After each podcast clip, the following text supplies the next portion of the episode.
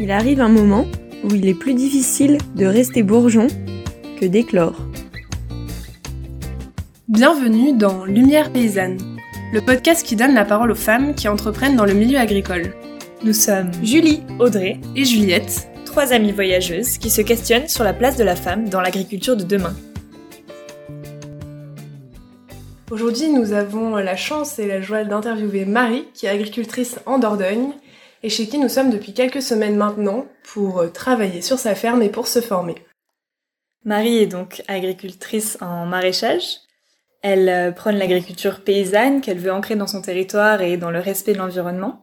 Elle est aussi présidente de l'association Les Jardins de Vallejou, avec laquelle elle expérimente son agriculture syntropique. Donc euh, c'est une pionnière en France dans ce type d'agriculture. Elle est aussi gérante d'une boutique de producteurs la boutique La Fermière, et elle vend également sur les marchés la production de la ferme. Et enfin, euh, Marie est également maman à plein temps. Salut Marie, tu te reposes parfois? Bonjour, pas vraiment. Aujourd'hui, on va parler du chemin que tu as parcouru en tant que femme pour arriver à trouver ta place dans le monde agricole. Mais également des obstacles rencontrés et ce que tu en as appris. La première question qui me vient là, c'est euh, quel est ton parcours et qu'est-ce qui t'a amené jusqu'ici?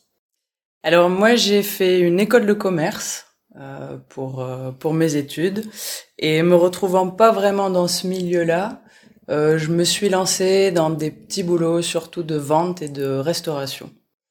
Donc ce qui m'a amené à l'agriculture, euh, ça a été euh, la deuxième moitié de mon parcours professionnel.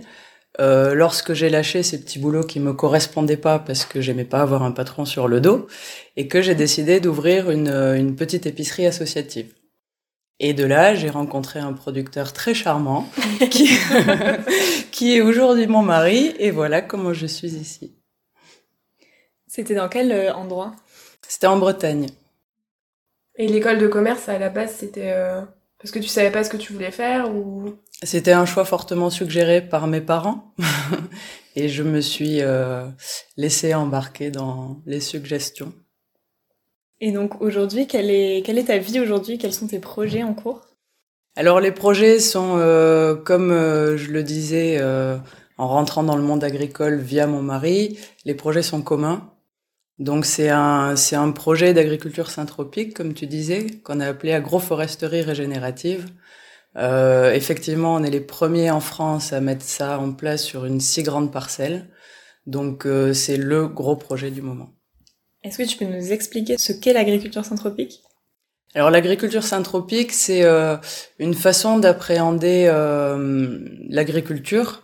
Euh, pour nous, c'est vraiment une grosse remise en question et euh, de belles révélations sur euh, sur ce parcours. Euh, l'idée, c'est de de s'approprier les processus naturels de la forêt, de l'évolution de des plantes au sein de leur écosystème naturel, et d'y intégrer la production de nourriture dans ce système, tout en trouvant en tant qu'agriculteur sa juste place. Donc on passe d'exploitant à vraiment paysan. Et, euh, et puis avec un but aussi de, de qualité, dans le sens où en ramenant énormément de, de richesse dans le sol, il va y avoir plus de nutriments et donc plus de nutriments dans la production. C'est quelque chose qui te porte du coup euh, la qualité nutritive de, des aliments que vous produisez sur la ferme? Complètement, ouais. J'ai quelques restes de l'école de commerce où on disait qu'on pouvait pas faire de la qualité et de la quantité. Et c'est vrai qu'entre les deux, ça fait longtemps que j'ai fait mon choix. La qualité étant tellement plus importante. Est-ce que tu aurais une euh, définition un peu vulgarisée de l'agroécologie à partager? Hum, Pas vraiment. Il y a, je pense que c'est euh, c'est une, une science euh, très très importante en ce moment. Je pense qu'il y a énormément d'écoles différentes, énormément de voies différentes dans l'agroécologie. Euh, si si je devais raccourcir, je dirais que c'est une bonne idée.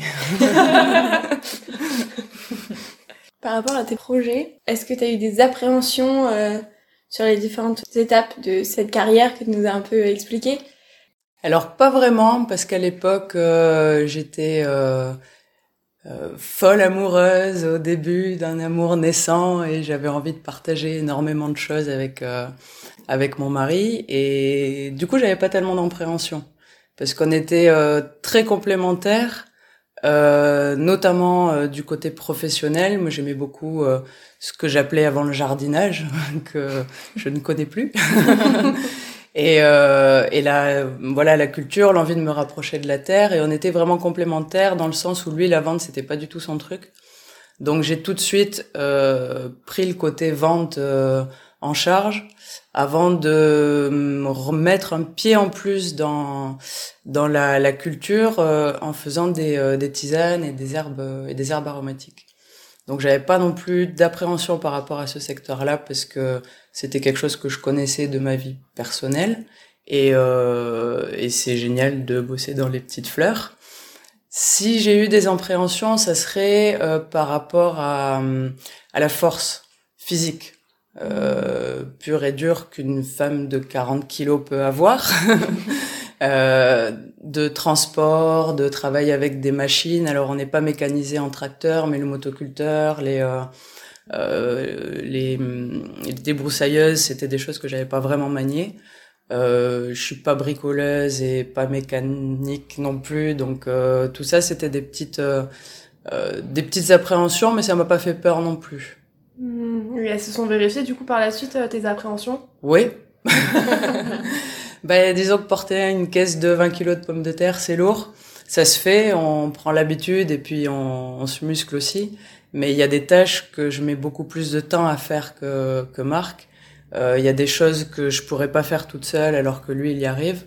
Et, euh, et voilà. Après, on trouve toujours des, des solutions parce que on est débrouillé quand même. Est-ce que tu as quelques solutions à nous partager? Si tu as un ou deux exemples de moments où tu n'as pas pu euh, faire ce métier toute seule et que tu as eu besoin d'aide? Et ben, j'ai eu beaucoup de chance d'avoir souvent mon homme qui traîne dans le champ à côté de moi. C'était d'ailleurs plutôt lui qui me demandait de l'aide.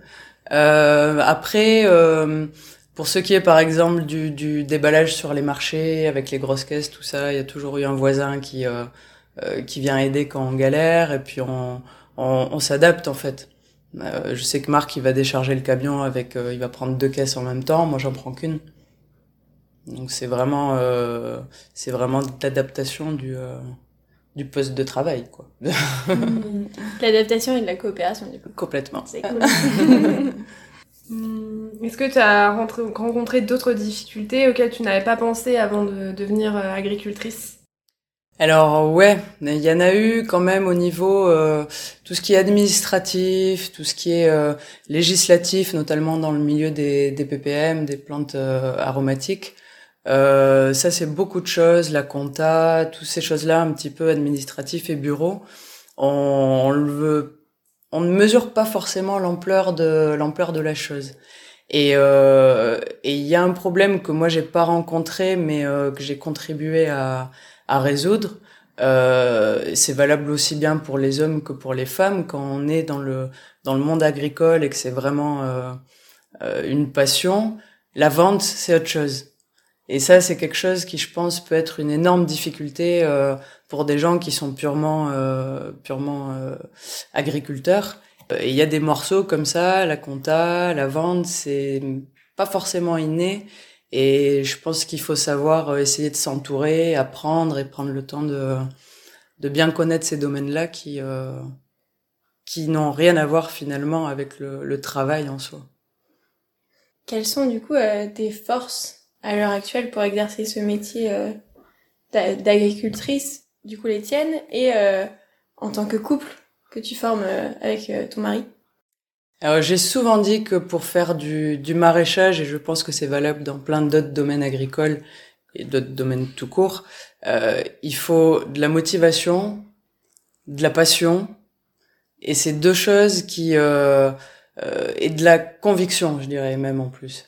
Euh, c'est ces trois choses qui euh, qui vont vraiment ensemble, et quand il y en a un qui lâche, l'autre est toujours capable de reprendre le le dessus. Il y a des moments, c'est les saisons sont très fortes dans les, les, les, boulots qui sont très saisonniers comme ça, c'est très difficile de, de finir la saison. Les fins de saison sont très compliquées, on a moins de motivation, mais on a toujours la passion, on a toujours les convictions et, et, c'est cet équilibre est, important.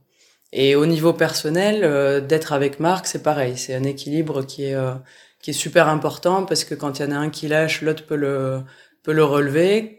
Quand les deux lâchent, c'est un autre problème, mais au moins on n'est pas tout seul. Donc c'est vraiment c'est vraiment ouais une histoire de de coopération et d'équilibre.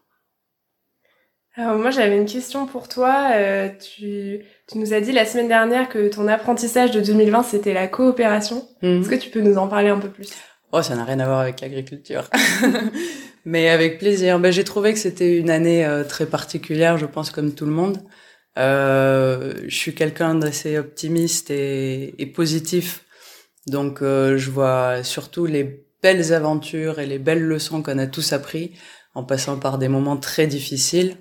Euh, moi, j'ai eu le, le, premier confinement qui a été très très fort, euh, où je dis souvent que j'ai pris dix ans cette année euh, parce que ça a été, euh, c'était plein d'incertitudes, plein de doutes, c'était très anxiogène, on savait pas ce qui se passait.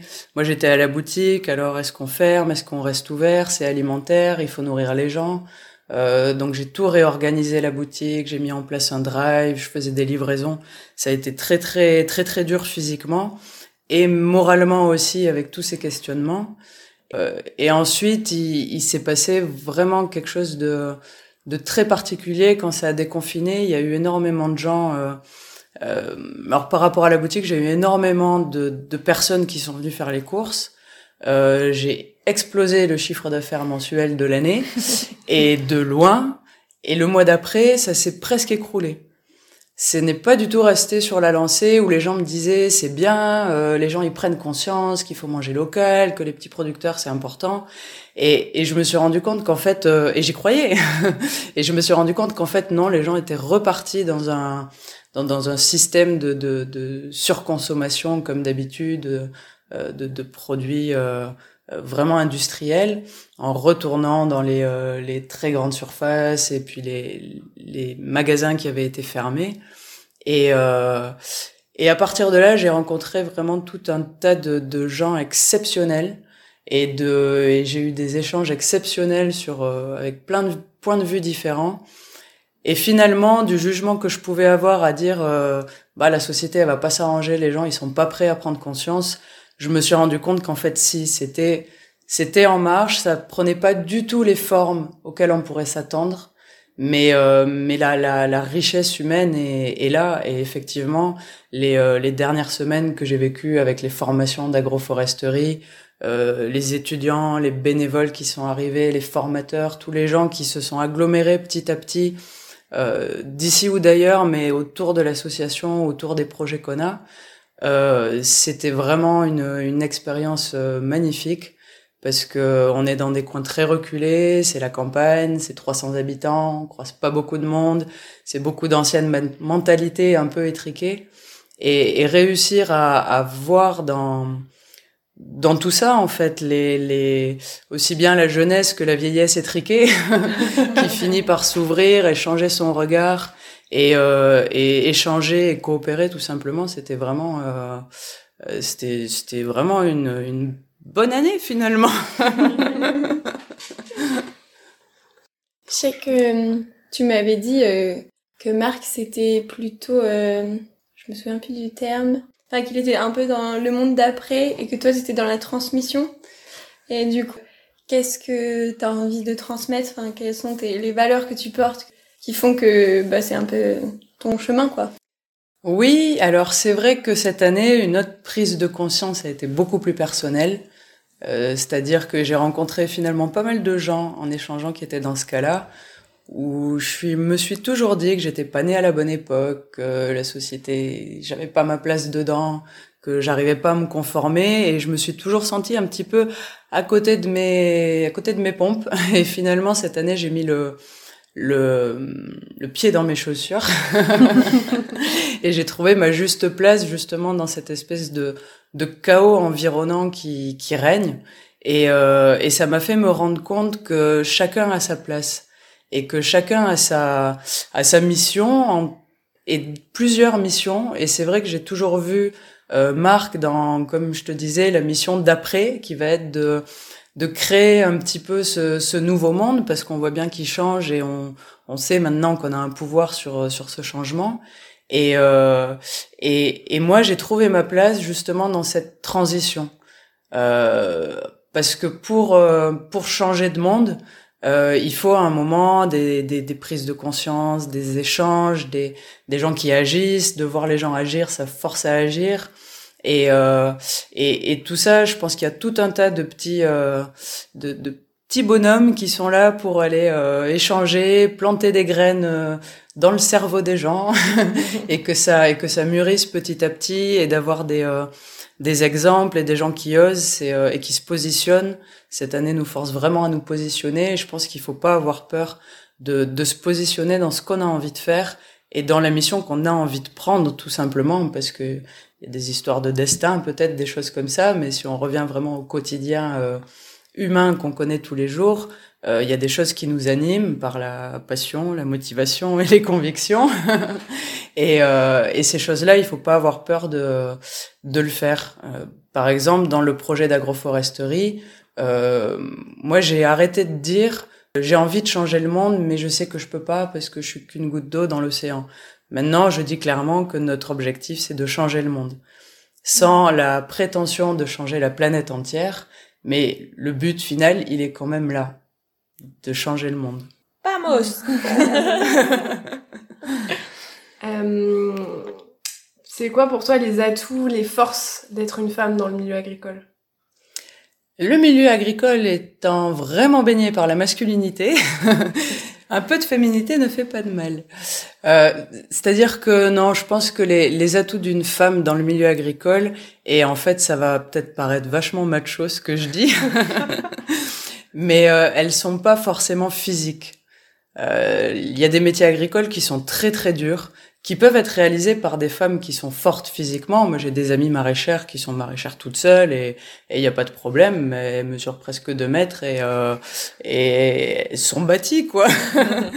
Donc, euh, pour le genre de crevette comme moi, euh, je pense que vraiment, il y a, y a tellement de, de douceur et de beauté et d'attributs très féminins euh, dans la nature que c'est vraiment important de le, de le ramener au milieu agricole. Parce que le milieu agricole est quand même très lié à la nature, peu importe ce que l'industrie a pu en faire.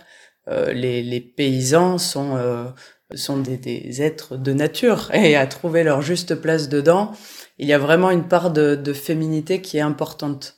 Euh, dans les, les hommes, euh, prendre un petit peu de douceur, de, de calme et, euh, et voir les choses un petit peu différemment mais aussi dans, dans le milieu tout entier euh, qui, qui peut comprendre des, euh, des, des tâches, on va dire, beaucoup plus euh, euh, sensibles pour les femmes comme le, bah, la vente, la communication, le, tout ce qui est euh, développement un petit peu, euh, pas intellectuel, mais qui, qui peut prendre en compte les, tout, toute l'empathie et la sensibilité qu'une femme peut avoir. Et c'est vachement important parce que au jour d'aujourd'hui, euh, quand on parle du milieu agricole, on voit euh, Roger avec sa fourche et sa salopette bleue.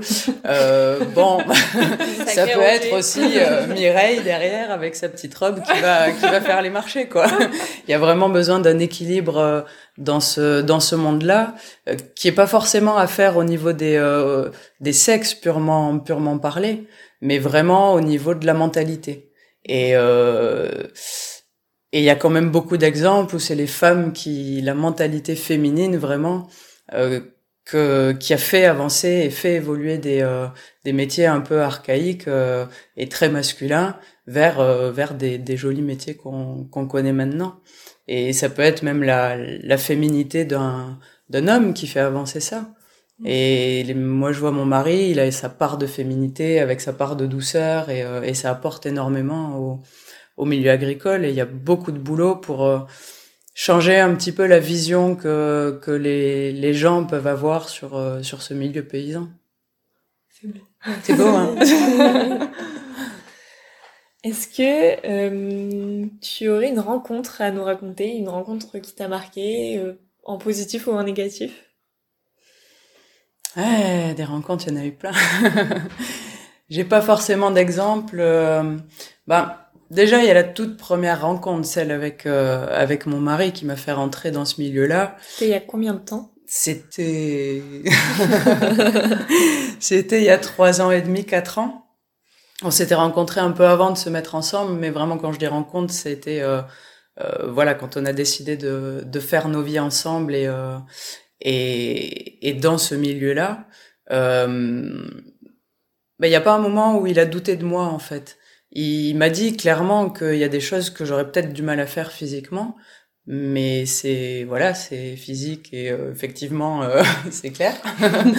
mais il n'a pas douté un seul instant que que je pouvais m'adapter, que je pouvais prendre en charge une une partie de l'exploitation, qu'on pouvait se se compléter.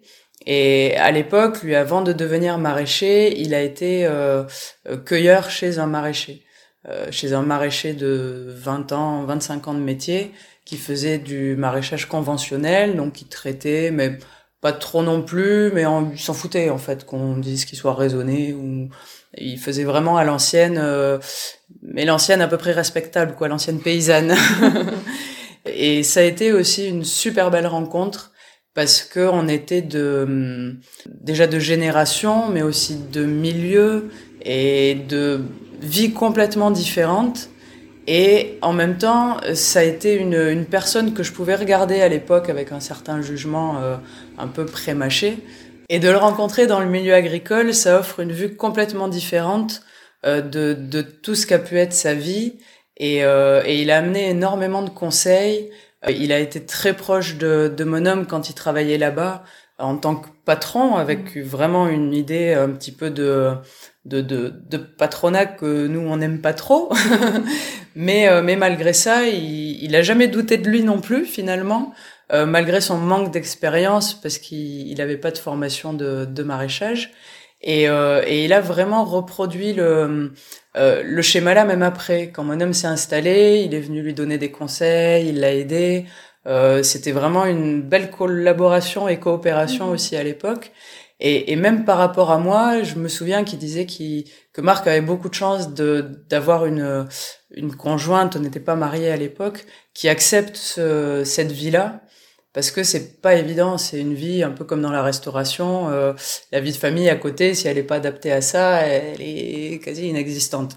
Donc euh, c'est vrai que d'être euh, d'avoir quelqu'un à ses côtés qui rentre dans dans ce milieu, c'est vachement important aussi.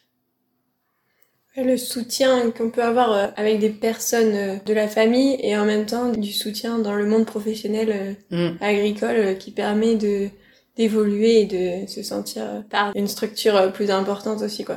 C'est ça, puis qu'il qu puisse y avoir une, une ouverture d'esprit aussi, parce que c'est des métiers qui peuvent être compliqués. Euh, soit on en fait sa, sa, profession dès le départ avec des études, soit un jour on pète les plombs et on dit chérie, je vais quitter mon taf et je vais planter des carottes. et, et c'est pas forcément à, facile à accepter ni à faire accepter à, sa famille ou, à ses conjoints parce que ça, ça reste un, changement de mode de vie euh, complet. Donc l'ouverture d'esprit est, très intéressante. Et c'est marrant parce que tout à l'heure je parlais du milieu euh, agricole un peu archaïque où l'ouverture d'esprit n'est pas un, des principes fondamentaux. Mais par contre, moi j'ai rencontré énormément de, de producteurs, euh, d'artisans du milieu agricole ou, alimentaire, vraiment ouverts finalement. Parce qu'ils ont réussi à faire ces choix et à un moment qu'ils ont eu besoin de l'ouverture d'esprit suffisante de la part des proches pour comprendre ces choix et avancer.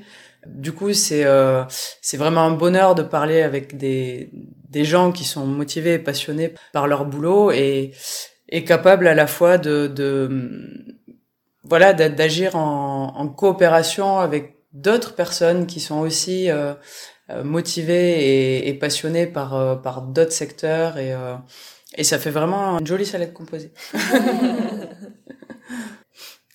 Est-ce qu'il y a une femme qui t'a inspiré, dont tu voudrais nous parler? Alors il y en a eu, euh, il y en a eu plusieurs. Dans dans le niveau, euh, au niveau agricole, euh, il y a eu Anaïs avec qui fait des tisanes, qui a fait un gros buzz à un moment avec une vidéo. Anaïs en va en guerre et qui s'est battue pour avoir son métier de d'herboriste, euh, qui s'est qui s'est formé entre autres, qui a fait des passages en Bretagne, non loin de là où j'étais, donc ça me parle encore plus. et, et qui aujourd'hui gère toute sa parcelle de plantes aromatiques, qui fait ses tisanes, elle ses tisanes sur Internet. Marc l'avait rencontré aussi, c'était une des personnes qui, qui l'a inspiré. Ensuite, euh, dans le niveau agricole, euh, ben une, une, dame aussi que j'ai connue dans mes premières pré-expériences, on va dire, quand je faisais partie d'une association en Bretagne qui avait un petit jardin, donc euh, je mettais un petit peu les mains dans la terre, mais c'est surtout elle qui était en charge. Et elle faisait un stage avec son école dans cet assaut. Et après, elle s'est, euh, elle s'est installée toute seule en maraîchage. Euh, j'ai un peu perdu le contact, donc je sais pas euh, combien de, de parcellaires elle a et, et tout ce qu'elle tout ce qu'elle gère, mais je suis sûre qu'elle, gère vraiment parce qu'elle était vraiment vraiment inspirante, vraiment passionnée. Puis elle avait aucune appréhension sur le fait d'être une femme. Alors, c'était elle dont je parlais tout à l'heure, qui fait quand même 1m80 et qui, qui, est bien bâtie, mais elle avait absolument pas peur de rentrer dans ce, dans ce monde très masculin et, euh, et de faire sa place. Et je suis persuadée qu'elle l'a, qu'elle l'a faite à merveille avec euh, toute la douceur et la sensibilité qu'elle pouvait avoir. Est-ce que, pour finir, euh, tu aurais des conseils à donner aux femmes qui nous écoutent et qui souhaiteraient se lancer dans un projet, que ce soit agricole ou non? Fonce. Pense, mais réfléchis quand même. euh, bah, des conseils. Oui, j'en aurais plein et en même temps, euh, c'est une si belle expérience que de la faire par soi-même euh, qu'il faut pas trop en donner. Alors plus dans le dans le niveau agricole, il faut quand même être sûr parce que c'est des changements de vie qui impliquent énormément de énormément de choses et énormément de gens qui traînent à côté de nous et il faut vraiment euh, avoir ces trois euh, ces trois choses dont j'ai parlé tout à l'heure la motivation les convictions et la passion euh, c'est vraiment important d'avoir d'avoir l'équilibre des trois parce que si on se lance dans quelque chose avec avec motivation et conviction s'il s'avère que c'est pas quelque chose qui nous passionne euh, ça sert à rien. Il vaut mieux aller écrire des bouquins sur euh, sur cette chose-là. Et c'est pareil pour les pour les trois choses. Si on a la passion, la conviction, mais pas la motivation, il vaut mieux écrire des bouquins. finalement. Donc euh, voilà, il y a vraiment, euh, il faut il faut vraiment être sûr en soi de la mission parce que c'est, je vois ça aussi un petit peu comme comme des missions. Et ensuite, ouais, l'amour inconditionnel, ouais. Il faut être capable de, de l'avoir même dans les moments difficiles, parce qu'il y en a, il y a des moments difficiles et faut être prêt à les vivre, d'où la motivation. faut, faut être prêt à faire des concessions et en même temps, il faut être prêt à vivre une aventure euh, magique et super enrichissante. Trop chouette. Merci. Pour clôturer, est-ce que, euh, petit clin d'œil au nom du podcast qu'on vient de trouver, est-ce que euh, Lumière paysanne t'inspire quelque chose que tu voudrais nous partager? Alors complètement, ça m'inspire. Euh, je ferme les yeux, et ça m'inspire des milliers de choses. Ça, ça m'inspire, mais c'est vrai. ça m'inspire euh, des levées de soleil dans le dans le champ quand la brume est encore collée au au sol. Ça, ça m'inspire des, des des moments de joie et de partage entre entre collègues sur les marchés. Euh, ça m'inspire des euh, la joie de trouver des jolies pommes de terre nouvelles dans la terre. ça m'inspire énormément de choses. Je trouve que c'est euh, c'est très très beau, c'est très très doux, c'est la douceur et la sensibilité qu'il faut amener à ce à ces métiers. C'est parfait. Merci. Merci. Merci à vous. C'est la fin de ce tout premier épisode de Lumière paysanne. Vous venez d'écouter le témoignage de Marie, que nous remercions sincèrement pour nous avoir accueillis si chaleureusement dans son monde. On espère que cet épisode vous a plu. Pour retrouver Marie et suivre ses projets, rendez-vous sur le site internet Les Jardins de Valojou ainsi que sur leur page Facebook. Tous les liens sont disponibles en description de ce podcast. Si vous souhaitez découvrir d'autres témoignages de femmes engagées pour changer le monde, abonnez-vous à Lumière Paysanne. Et pour suivre toute l'actualité du podcast, retrouvez-nous sur la page Facebook Lumière Paysanne et n'hésitez pas à nous laisser un commentaire avec vos avis, vos conseils, vos questions. On a hâte de vous lire. On vous donne rendez-vous le 22 janvier pour le prochain épisode. L'histoire d'Anaël, pépiniériste passionnée par la recherche expérimentale et la transmission du savoir. À très vite pour un nouvel épisode.